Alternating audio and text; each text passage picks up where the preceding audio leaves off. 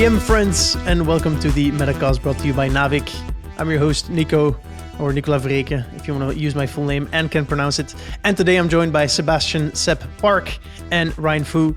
And this is a bit of a, an episode where we don't have really one talk, topic we're going to talk about. We're going to see where we end up. Um, you know, the three of us, we have a lot of thoughts about the current state of blockchain gaming, um, what people get wrong in thinking around um, those things, game design, these types of uh, subjects. Um, so yeah, that's that's what we're going to do today. Before we do that, maybe very short backgrounds. So I'm Nico. I host the Metacast. Um, also invest on the crypto gaming team at BITKRAFT. And Ryan, how about you? Yeah, I'm Ryan. I'm a game economist at Delphi Digital, and I also, you know, invest in crypto games in at Delphi Ventures. And you write smart stuff, right? I do. I have been known to write some stuff from time to time. Sometimes it's smart, sometimes it's some not. Stuff. Yeah, that that I, that I find smart. There you go. you know, it's it's a shots on goal, Ryan. Everyone remembers the super smart things. Exactly. It doesn't matter if you write every day, and we just don't see half of them. exactly. That, uh, that's why we Sebastian. Do... Oh, sorry. Go ahead, Seb. Oh, go ahead. No, I was gonna I was gonna say that that that's why I do so many bold predictions, right? Because you know, if you make a wrong prediction, it really doesn't matter, right? But then at some point, like I'll be able to link back and and and tell people, look at this prediction, it came true exactly. So exactly, um, exactly, that's why exactly. We do this. You gotta say, you know, Liverpool's going to win the Premiership, and Man City's going to win the Premiership, and then you're pretty much certain that someone's going to win it for the next couple of years. Uh, my name's Sebastian Park. I'm Seb Park on Twitter. I am the co-founder of Infinite Canvas, which is a user-generated gaming uh, publisher ecosystem studio. And then I'm also a venture partner at BITKRAFT, uh, focused on user-generated gaming, esports, and blockchain. And so, uh, always fun to be here. And um, you know, whenever we're discussing internally with the BITKRAFT team, and Ryan um, and, and Seb opens his mouth, there is always so much wisdom that comes out. Like I'm always like blown away. I'm like, this dude, he makes so much sense. So it's it's very useful to uh, know. Strong opinions happy. weekly held. there we go. There we go.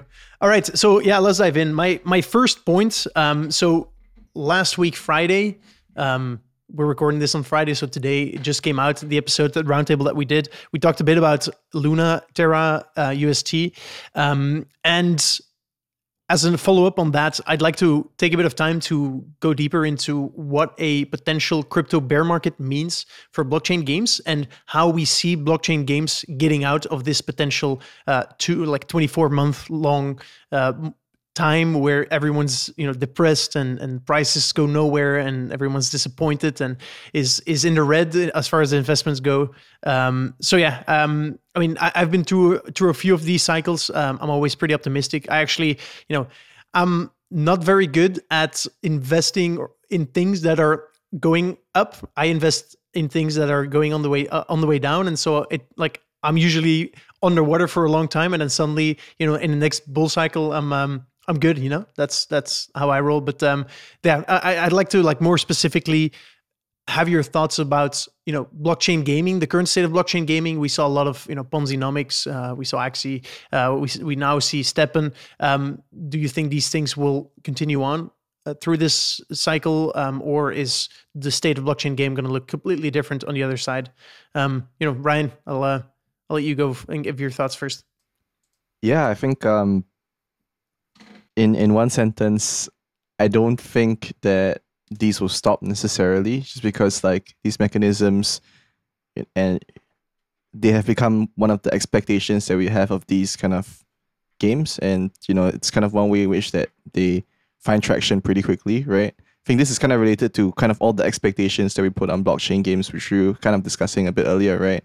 And one of them is you know this continual line goes up, like increasing price of tokens and the fastest mm-hmm. way to do that without any sort of organic traction is to design some excellent Ponzinomics, right? And mm-hmm. I think um, just because it's a bear market doesn't mean that, you know, sort of consumer demand the like like would necessarily reflect, right?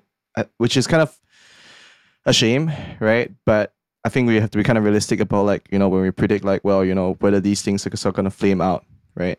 And some might flame out sooner than others, right? But um, I do think that I do think that we will see like you know much similar apps coming in the sort of gonna be walking in the same shoes as STEPN, so to speak, and other another kind of you know really hyper growth kind of apps. Um, yeah, hype beast growth, hyper growth, as they say.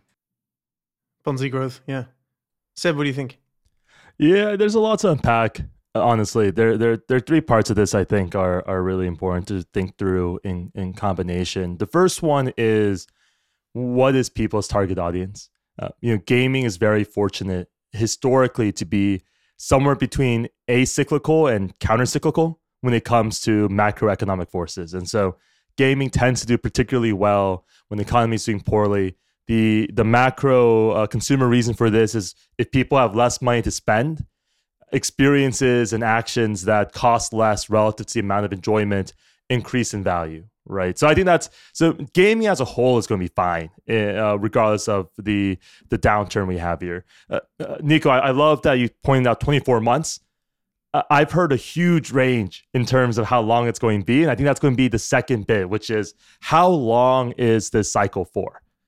If this cycle is as long as the last bull cycle was, we're looking for like is that 10 years right of, of, of being mm. bearish economics? Mm. then you have almost like southeast asian venture economics where you have like a bunch of seed stage investors and a bunch of growth investors and like no series a investors right? Like there's a lot of that that could happen.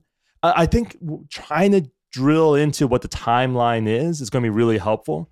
And in part because it will inform the game development that we see today. Uh, uh ponzi aside what we've seen historically is that people are building to their incentives. Games like STEPN built relative to the incentive model of 2021 and 2022. Games like Axie, and uh, this, by the way, as a pet peeve, one of my biggest pet peeves is when people say negative things about Axie's tokenomics. When in reality, if you were designing for an ecosystem that only had 100,000 users, you couldn't, you can't churn a user. That's a basis point of your entire TAM, right? And so you generate the most retentive loops possible of your tokenomics. Uh, if if you are STEPN, you generate them differently because the player base is different in 2022. If you generate for 2028, perhaps you have 100 million or a billion users then, at which point you generate different types of, you have a more user acquisition focused tokenomics. The That's neither here nor there in terms of it the thing I think that's going to be interesting to see and interesting to figure out, especially as these games come through, is uh, to Ryan's point about expectations, establishing what the base rate is, like how many of these games are supposed to succeed, how many of them are supposed to fail, what that looks like in the world, and you know, really teaching that moment of like, hey, here is what your expectation ought be, such that you can then evaluate whether or not something is successful or unsuccessful. So, if I understand you correctly, if you're building a game right now, um, you should think about what the blockchain. Well, you're building a blockchain game right now. You should think about what the blockchain gaming audience will look like at the time that your game comes out. Is that correct? Yeah, yeah, for sure. Or, or, and, and by the way, I think when it comes out is such an important point, right?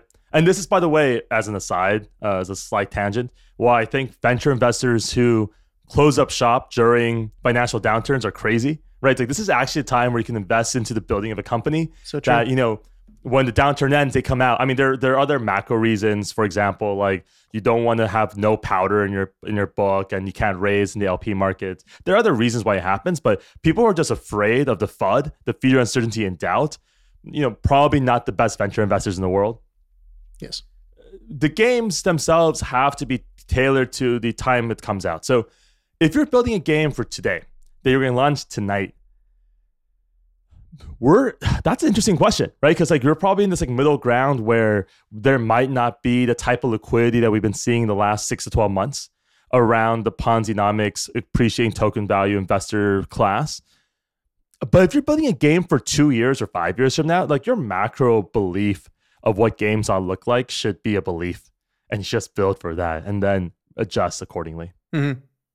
You agree, Ryan? Yeah, I think like one one frame that might also help to inform that is like the frame of the game as product, right? And if you have this kind of frame of the game as product, then you know eventually, if people are sort of willing to pay for that product, you kind of like have the users always coming in to help iterate on that product with you, right? And I think Seb, to your point about having basically some broader context around Infinite Canvas is they you know take these game products and then help to optimize and refine them right and i think that's something that you see with like the early community as well in these kind of games they can come in and that's kind of agnostic to cycles as well right except maybe the total amount of interest, right? But the fact is, is right. that the interest now it's more sort of, I guess, you know, split apart, right? So it's not just purely, you know, sort of in a, in a bull cycle, it's all you know, sort of like a, a good amount of that interest is kind of like financially motivated or like number go up motivated, right? But then if you sort of look at this game as a product and something that or, or these game ecosystems as products and something that you can sort of spend time and take time to build and develop, right? And improve on, then you know it'll be ready for the time when it launches, right? The time at which it should launch. I think that's the kind of frame that they we try to take, right? And then all of the things that we're experimenting with is kind of like the incentives so that people come in and help to improve this product over time. And that's kind of what the tokenomics can be as well, right? That's interesting. So Ryan, I think what you're saying really is like sort of the bifurcation of GameFi from games, right? Like that there's blockchain games that are products, and then there was like a wave of GameFi that was probably more of the finance than it was the game. And perhaps we're gonna see an inversion of that priority going forward. Yeah, quite naturally. So like less commentary and less focus around like yield and you know nice Dota 2 cup. yeah, less commentary around yield and the like, and sort of more fo- like I think those pieces will still have a part, but then like you'd be far. I think there'll be sort of far less in the market and more around content, and then redistributing the proceeds of that content from the the product might be quite interesting as well. That's that's really cool, Nico. Have you? I was I think we were talking about this earlier, and and the sort of fun fact is, it's a little bit like countries, right? You can have great taxes, you can have great economies, but the country sucks to live in. like you just don't want to live there, right?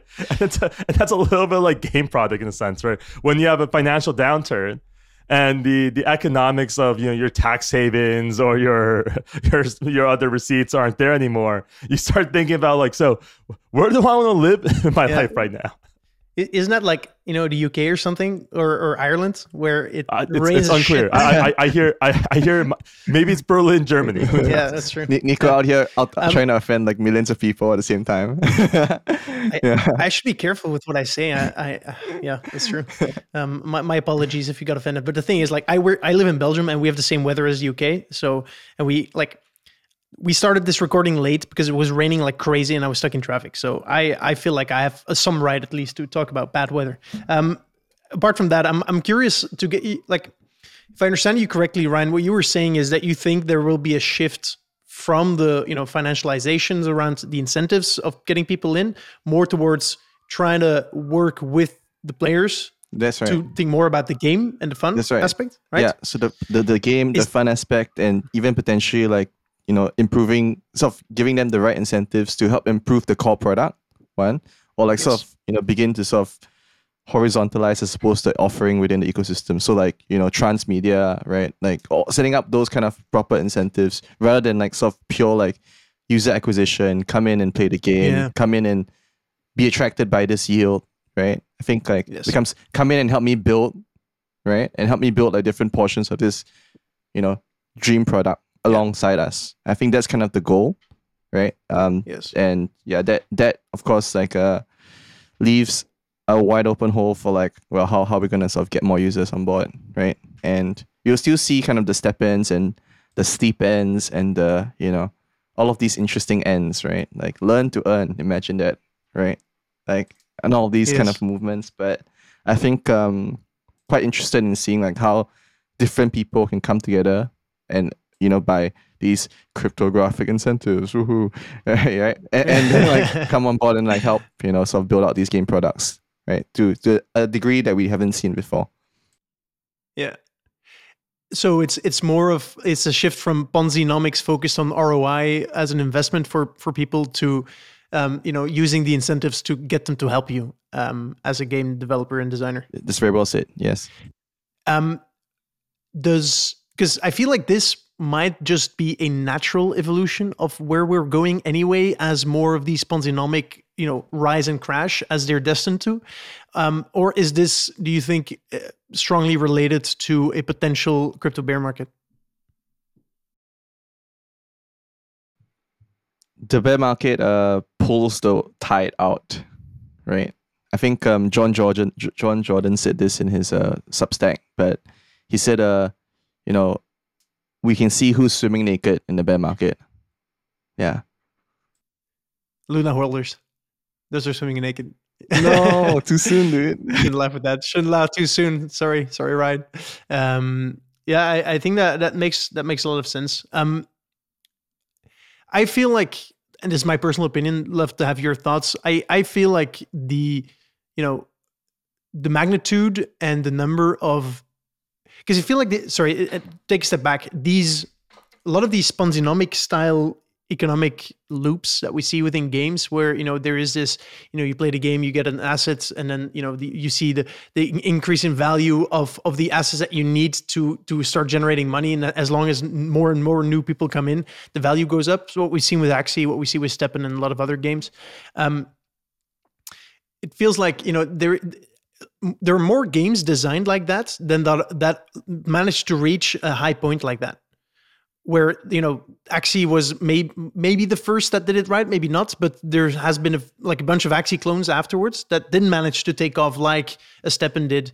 Um, and so my my question is, won't the chance of a, such a game taking off be severely impacted by this bear market because fewer people come into the the the crypto world either expecting to be able to make an easy return um, or hoping for, or hoping for that Yes, naturally. I, I believe so as well. So it's going to be a catalyst, but that doesn't mean that those projects will not continue to solve, you know, again, walk in the shoes of STEPN Yeah. yeah.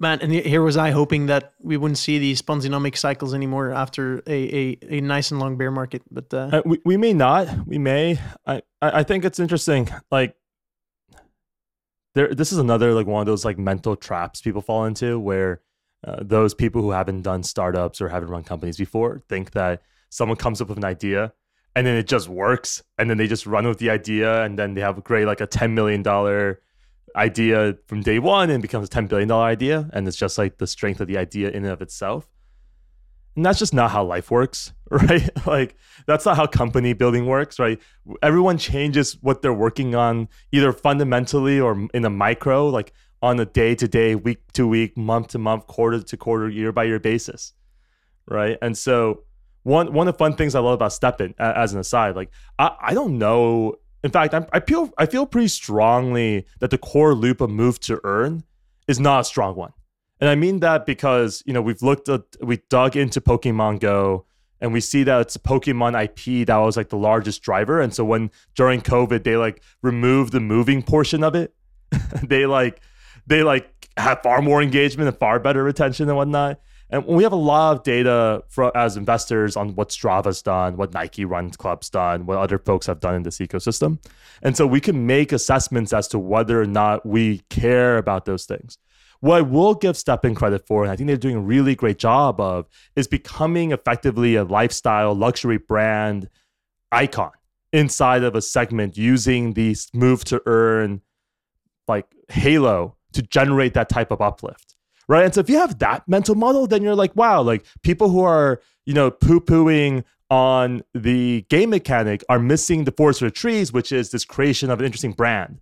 I think a lot about 100 thieves in the same way where if you view 100 thieves as a pure esports team you know perhaps they're not the like greatest esports team of all time.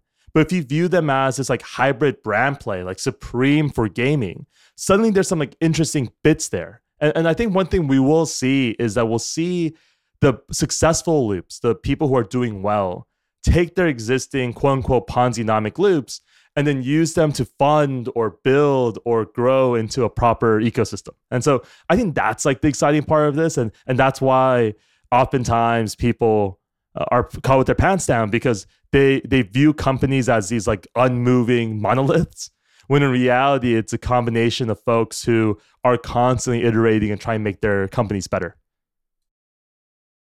So I'm currently building a game, and this is hypothetically, by the way, that has as part of its user acquisition loop a system where you know people initially make can make a lot of money, especially as as more people come in.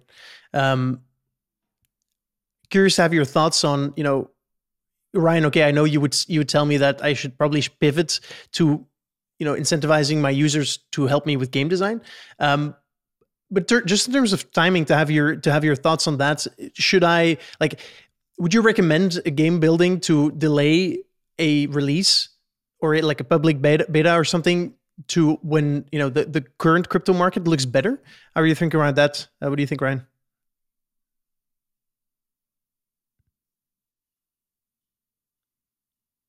Deep sigh. Tough question. well, it's a challenge of demand estimation, right? And I think like mm-hmm. the sec- the second piece is like getting the folks in your community like on board with I suppose like the the game and if the, the quicker that you can get on board with like sort of iterating and testing and seeing like well these are the people that you want want to sort of play the game are sort of your persona right? And you refine and start, start to build for them then I think that's probably something that you don't necessarily need to delay right? I think what what people kind of worry about um and what's likely more affected by markets is like you know the drops and the revenue events and all of these things right? It's like token uh, token releases token sales um, IDOs or NFT drops and the like uh, TGE in particular which is particularly relevant to I suppose venture investors in in sort of the web3 gaming space right so all of these you know I think makes sense to kind of postpone and push back you know towards a healthier sort of yep. you know or at least a friendlier kind of market right but you know, I think like if you have gameplay and you know you want to iterate on that and sort of view it as a product rather than a you know rather than kind of a um, financial system, I suppose, then like it, it make or financialized thing, then it kind of makes sense to to uh yeah um not delay it at least the, the game in particular. But you know it, make, might make sense to delay the financial components of it, right? Makes a lot of sense. Yeah. You agree, Seb? Yeah, I mean, uh, one, one thing I will say is that anytime someone asks me whether they should delay something, my general answer is no. like almost almost in a macro, I think it's it's fine to launch usually and then iterate from that. But I think Ryan's completely correct, right? Mm-hmm. Like especially on the financial com- components where it's not product related decision and instead a reliance on the public, private, or crypto markets, you're probably better suited to wait out the FUD you know, it's interesting. I, I I will say there's a huge difference between FUD and FUBAR. You know, one is fear, uncertainty, doubt, and the other one is effed up beyond all recognition, right? And I, I do want to do want to you know caution listeners and folks of hey, don't conflate the two. Uh, what we have right now mm-hmm. is FUD. It's mm-hmm. not FUBAR, mm-hmm. right? And there's a huge difference. One, you should sell everything and go to go live in a cave, and the other one is you should do the work to try to uncover the FUD. Interesting. Although I'm gonna say, like, I I personally feel like we probably haven't seen the worst of this yet. Um, but anyway, that that's that's. Well, but in that case, your right? fear, uncertainty, and doubt is warranted. there we go. right, like it's, and and it's it's it's it's fun because you're you're completely right. When you don't know if you've seen the worst of it or not, and, and I don't believe we've seen the worst of it either, for what's worth, right? Mm-hmm if you don't know, that's what fun is. and so it's it's always fun because uh, you know making decisions under periods of uncertainty is one of the hardest and most fun things you can do, and it's also the most stressful. There you go, motivating words. Um, love that. Cool. Well, Ryan, you, you already touched upon it briefly earlier and about expectations in blockchain games. Um, I, I'd like to offer you the floor um, you can you know maybe rant a bit. Feel free, um, and uh, yeah, we can we can talk about that. Yeah, no, wonderful. I think um, thanks for offering the floor. It was so basically the the title of this TED talk is not the title of the. so I've written a piece over the of the week, um, and sort of that came from a bit of reflection, right, about you know in particular like you know when you mention games like uh, Axie, you know, and what we see in crypto unicorns, for example, there's like a certain you know a lot of things that we, expectations that we place as players on these games, right? Uh, and you know, players, investors, community members, and you know, developers as well, right? We all have a lot of expectations for how the game's uh, gonna perform and the like. But I want to list out some of those expectations and then you know, sort of encourage a revise, so revive, revising those expectations. Yes, right. So encourage the revising of those expectations, and I think you know, Seb talked a bit about game success base rates, which you know there's going to be a bit, uh, probably a bit of interesting discussion there as well, given of his background in venture investing and of course in the games industry for a long time. So that'd be fun. But yeah, here's some of the expectations I guess we place on blockchain games, right? We expect them to be fun, right? Because games are meant to be fun, right? It is, it is an expectation, right? The second, we expect them, you know, to number go up, right? So the prices of the tokens, the NFTs are gonna go up. The ecosystem token is gonna go up, and it's be like up and to the right, right? It's be green all the time. The moment it's like a ten percent drop, it's like, oh wow, you know, I have to handle the FUD, right? So there's an expectation on these blockchain games to be up and to the right, increasing price of tokens all the time. The third is that we expect blockchain games or blockchain at least to provide for games, you know, this Kickstarter, right? So you know you have to help game devs de-risk the game development process right and how, how, that, how does this happen you know you, you front load the booking of revenue and secure funding for the project. And blockchain is supposed to do that right? So now you have to have a blockchain game that you know has to have successfully executed an nft sale a land sale and a token sale like just because they, they can do it you know just because they can right? And then like that sets up a bunch of incentives later on right which you have to kind of fulfill our expectations you have to fulfill. So it's always about expectations and delivering those expectations, right? The very important part of blockchain games as well, um, another expectation that we have is that they're gonna be built on the blockchain and and hold those values. Now I, I know I know it's sort of super obvious, right? The, be fun games. Blockchain games, blockchain, build on blockchain. But being, being built on blockchain is like a difficult thing, right? It's a frontier technology, right? Like not how many engineers you know know how to write Solidity. How many engineers know what know what EVM means? Like you know, the Ethereum virtual machine. You know, like like not very many, right? So those are in high demand. Those are kind of hard. Those are you know difficult to hire, and they're building things in uncertain environments, right? They you know they have to pivot all the time. They figure out things like play to earn, play and earn, PlayFi. You know they have to figure out what DAO is. What's a DAO, right? They have, they have to think about like interoperability, composability, because someone talks to them about like you should totally interoperate with Bored Apes, right? It's a bunch of stuff that kind of we expect them to do on top of being fun, on top of being kickstart uh, of like handling the Kickstarter stuff, on top of making them money, like increasing price of tokens, right? And the final thing that we expect of them, right, which kind of is interrelated with all the rest, right, is that they have to be accessible, like free to start, like you know, free to play level accessible, right? So you know, the floor price not being like four thousand dollars to begin playing a game, right? The way we've designed our economics, right, and for a lot of these games, just because you know we expect them to feel the constraints of all the other kind of expectations, right? Be fun, make me money, be kickstart, fun, fun games, put on blockchain, right? And then accessibility, right? So the of design of economics makes it so that, you know, the start to, to begin playing the game, it could be $40, be $4,000, it could be $40,000, right? And it's kind of an accident of history where we realize that like, you know, selling land and then like, wait, we have to gate some, we have to give something to this land. What are we going to give them, right? And, you know, we've just been kind of trialing and erroring like, we've been looking at like utility of these different virtual goods, and then we've been like trying to throw them onto like all of these different, you know, tokens or NFTs or land, and we'll see what sticks, right?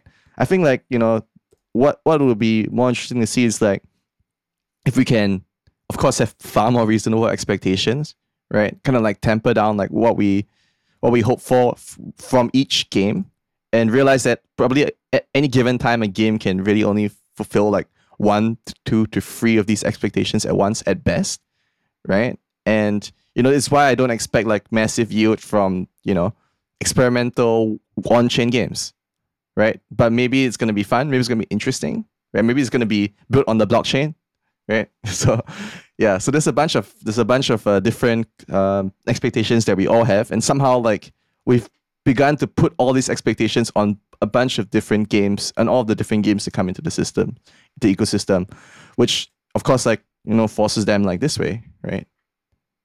So I, I think like um, sort of adopting this mental model of like constraints that we place on onto these games by our expectations, right? Uh, pulls them pulls them apart, and I think like it allows us to sort of tease out like you know why are we investing in certain games or why are we sort of backing game, certain games or why are we even playing or taking an interest just as a sort of player investor or just a player in general or someone's interested in web3 gaming right? Like why are we even interested in these games in the first place? So i think like yeah that's all i have to say. We expect too much from blockchain games. Fascinating thank you for for that that, that talk ryan that was uh that was really good thanks um my initial thought is i i couldn't agree more to what you're saying i think um i recently met um, a very senior person. He's a COO at a company, very, very, very big company, media company that is about to go public. And he told me, because the company is about to go public, I'm looking for a new job because I don't want to be the CEO of a public company. Because as a public company, you have to every quarter report to investors you know tell them why you show certain decisions lay out a plan. Um, it's a mess right? Having to constantly have a number that you're responsible for. And in the end and this is my frustration the number and this is especially true in blockchain games is a arbitrary in- indication of how a group of very silly people thinks about the value of something and so I've had a lot of discussions with people that told me like, oh, um, Axie failed or X game failed because their token price went ballistic after launch and now is 99% lower than it used to be. So the game has failed by definition. And I'm like, I, I, I strongly disagree with that notion that because the price of a token went up and then all the way down, that that necessarily means that the team is a bad team or that the team has failed. It is the market has decided that they were super excited about that token at a certain point in time that has boosted the price up immensely. And you know this is something that as a team you have little control over. Um, and so you know this is another expectation. And, and Ryan, i fully agree with what you're saying. Um, we one of the expectations of current blockchain games is that we expect them to manage expectations around value of their assets, which could be um, compared to the share price of a company, the same way a publicly traded company does. And publicly traded companies, by definition, have like people that are like specifically responsible for finances. They have CFOs, um, et cetera, et cetera. They have huge teams, and now we suddenly have teams of, of, of five people that are that put something out there that is supposedly a company with a you know fungible asset that has a certain price, um, and that suddenly they you know get um, judged for the whole time. Um, so mm-hmm. fully agree. What do you think, Seb? It's interesting because one one of my biggest gripes is I truly think that people when they're bad should feel bad and that people when they're good should feel good but you, you have to either do that or not feel anything right like so for example uh, as a counterpoint to your thought nico if we're giving someone credit for making an awesome game because their token price went up i think they deservedly get crap when the token price oh, goes down I, I i don't sorry i I don't think that if you put out a game and because of the marketing and storytelling and the influencer bribing that you do, the ti- the token price goes up 100 times, 400 times, 500 times. Like that doesn't say anything about how good you are at making games, for me at least. Completely agree. And I, I know that's what you mean, Nico. And I think that's like the thing that we want to separate, which is like for people like Nico, I think it's fine to say, hey, the token price going up didn't matter. It doesn't affect the underlying product. The token price going down doesn't matter because it doesn't affect the underlying product. But I want to be clear that you can't have your cake and eat it too. For those people who are like, hey, this thing was awesome because the token price went up, you should you should, you know, eat crow for when the token price goes down. And I think in a similar vein, uh, one of the macro things in terms of expectations is if the expectation was there and you built towards expectation, that's a pretty good judge of what you're supposed to be uh, I don't ever fault anyone for having high expectations. I think it's a part of the business, a part of what we're trying to do. Certainly, I think it ne- forces people to prioritize what works. Uh, oh, Ryan, Nico, and I were talking prior to this call, and one of the big pet peeves I have is people just like don't know how often you're supposed to succeed, succeed or fail. If they had a sense uh, there's this great quote in baseball where you lose a third of your game and you win a third of your games no matter what it's the last third that matters right? And it's very similar to the the flow of companies although well far worse for the companies right? A great investor will succeed one in 10 times.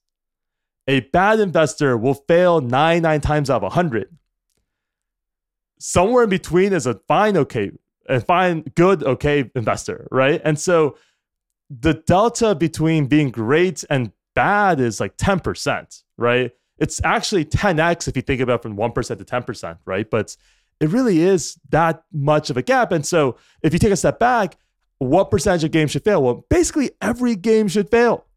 And as a rule of thumb, if you put your hand into a bag of games and pull out a game, that game will fail. And so if you know that's your base rate, and then you know what like drives success, you then like try to be better decision makers and and reflect on that in the in the future as investors. As players, you don't care, right? As player for a content thing, you play it, and if it's fun, awesome. If it's not fun, whatever. And a lot of that's what you've played recently. I've been obsessed with Vampire Survivors. I think it's one of the best games I've played in a really long time. It's a reverse bullet hell. You can pick up for three bucks on Steam. Not a crypto game, just to be clear, but just a fun game overall. Part of my enjoyment of Vampire Survivors is I played Triangle Strategy right before playing Vampire Survivors. If you don't know, Triangle Strategy is a game from Square Enix where it takes about four hours to get to the tutorial battle. And it takes another four hours to get to your second battle. So you're playing eight hours of looking at political intrigue, which is not what I signed up for. Right. And so my experience of this fast paced roguelike is improved by the fact that I just spent eight hours playing this Japanese tactics game that takes 10 hours an entire day to get to a couple of interesting story points.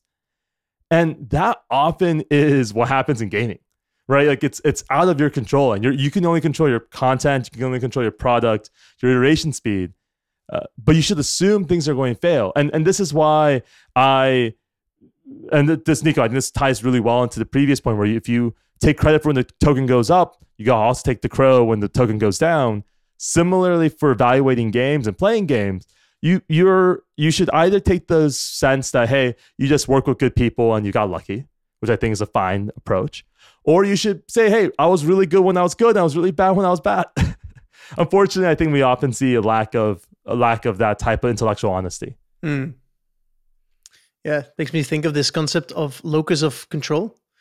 Um, it, it is a it's not a personality trait, but it's it's someone like it's a way to uh, how people look at the world where if your locus of control is internally whenever something happens to you either good or bad you're going to think okay what did i do to make this happen?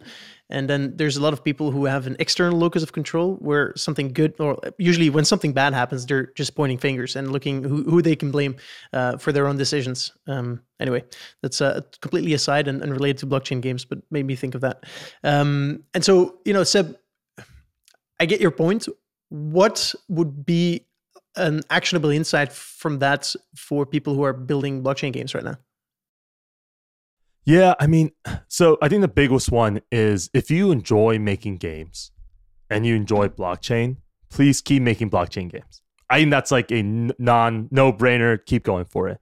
The the part of the reason why we say and we ask founders and creators to work on stuff they enjoy is because the act of creation ought be the generating of the process the process is what drives a lot of the upside there. And so uh, that is a really good place to start. It's just, hey, do you enjoy doing this right now? If so, keep doing it. If you don't enjoy it, you might want to look elsewhere. Like, I think that's number one. I think the second thing is take this time to just ship, right? I, I think one thing that I can't emphasize enough is if you're in a nascent space where a bunch of people are doing different things and you have this window where people don't know what's right.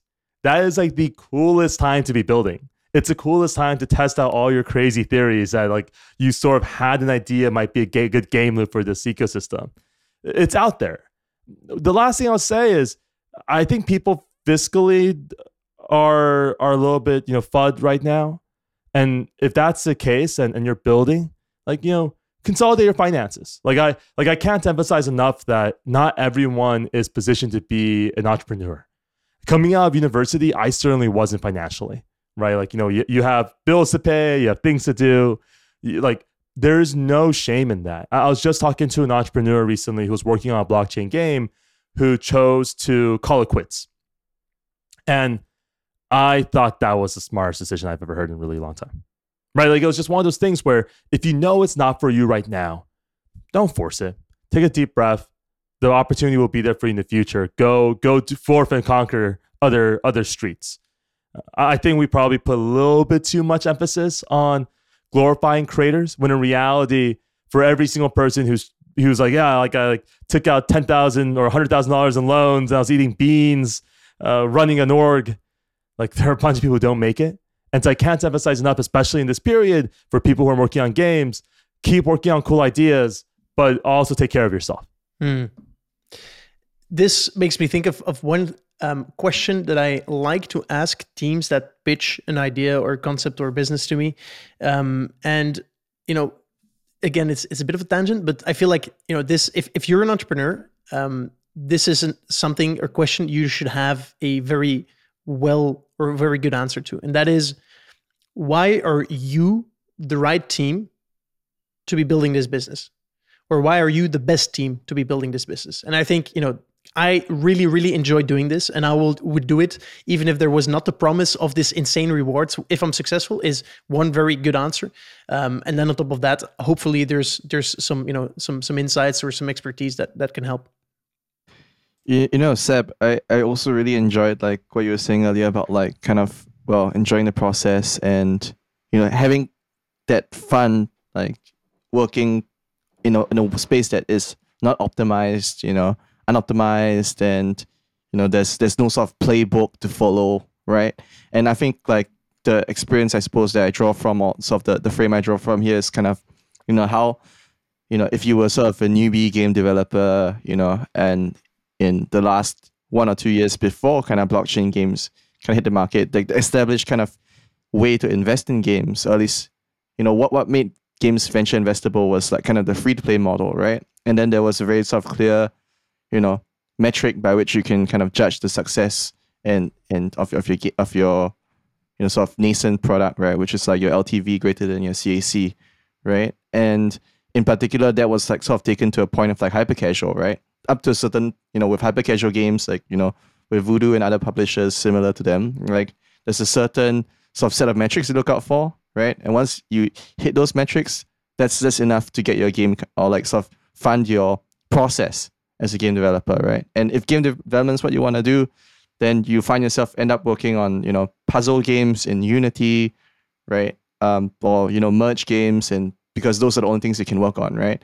But blockchain games are cool because I, I mean they just kind of open up the possibilities space for you, and you know you can go out and try and build an RPG or you know revive Stardew Valley if you want in, in Web three if you want, and if someone's kind of crazy enough to be like, yeah, you can go and try and search and find this treasure.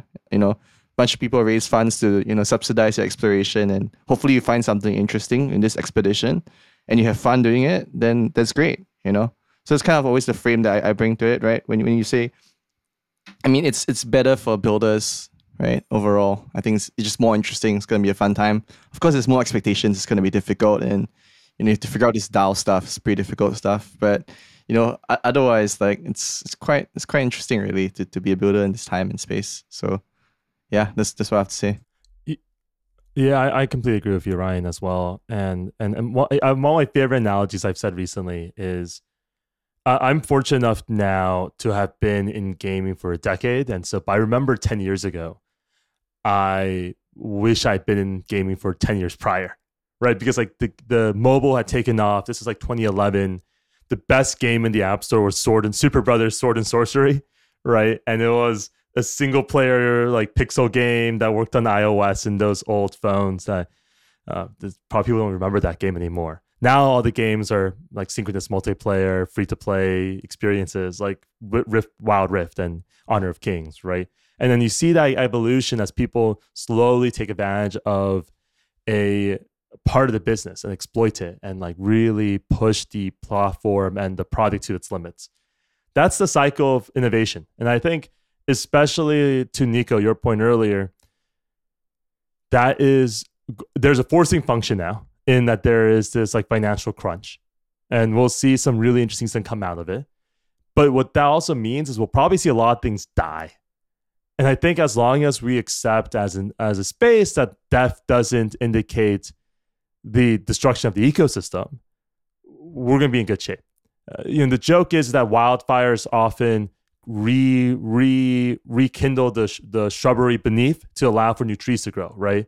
And in a lot of ways, what we have right now is a lot of weeds and shrubbery in the ecosystem, and giving people sort of that clean look to the sky is going, you know, probably generate a lot more interesting applications and implementations which isn't to takeaway for how freaking hard it is. Uh, Ryan's completely right. It is very hard to learn all this stuff. And so certainly, but that also probably lends its ear to that people don't fully understand it yet, even. And so we'll see better implementations in the coming weeks and months and years. Yes, fully agree. Um, final question I had, um, Ryan, you mentioned that we shouldn't expect blockchain games to both be really fun, have super accessible founders, um, you know, have a price that's constantly going up, do interesting technical things, et cetera, et cetera, et cetera, at the same time. Um, do you see like uh like groupings of teams that are focusing on like okay so what we're to do is we're to do fun but we're not going to be accessible. We're not going to bother with our the price of our token. We're just going to do that. And then there's others who are like very concerned about you know eh, have a having a steady increase in price of the token as the player base grows. Um are you seeing like trends there?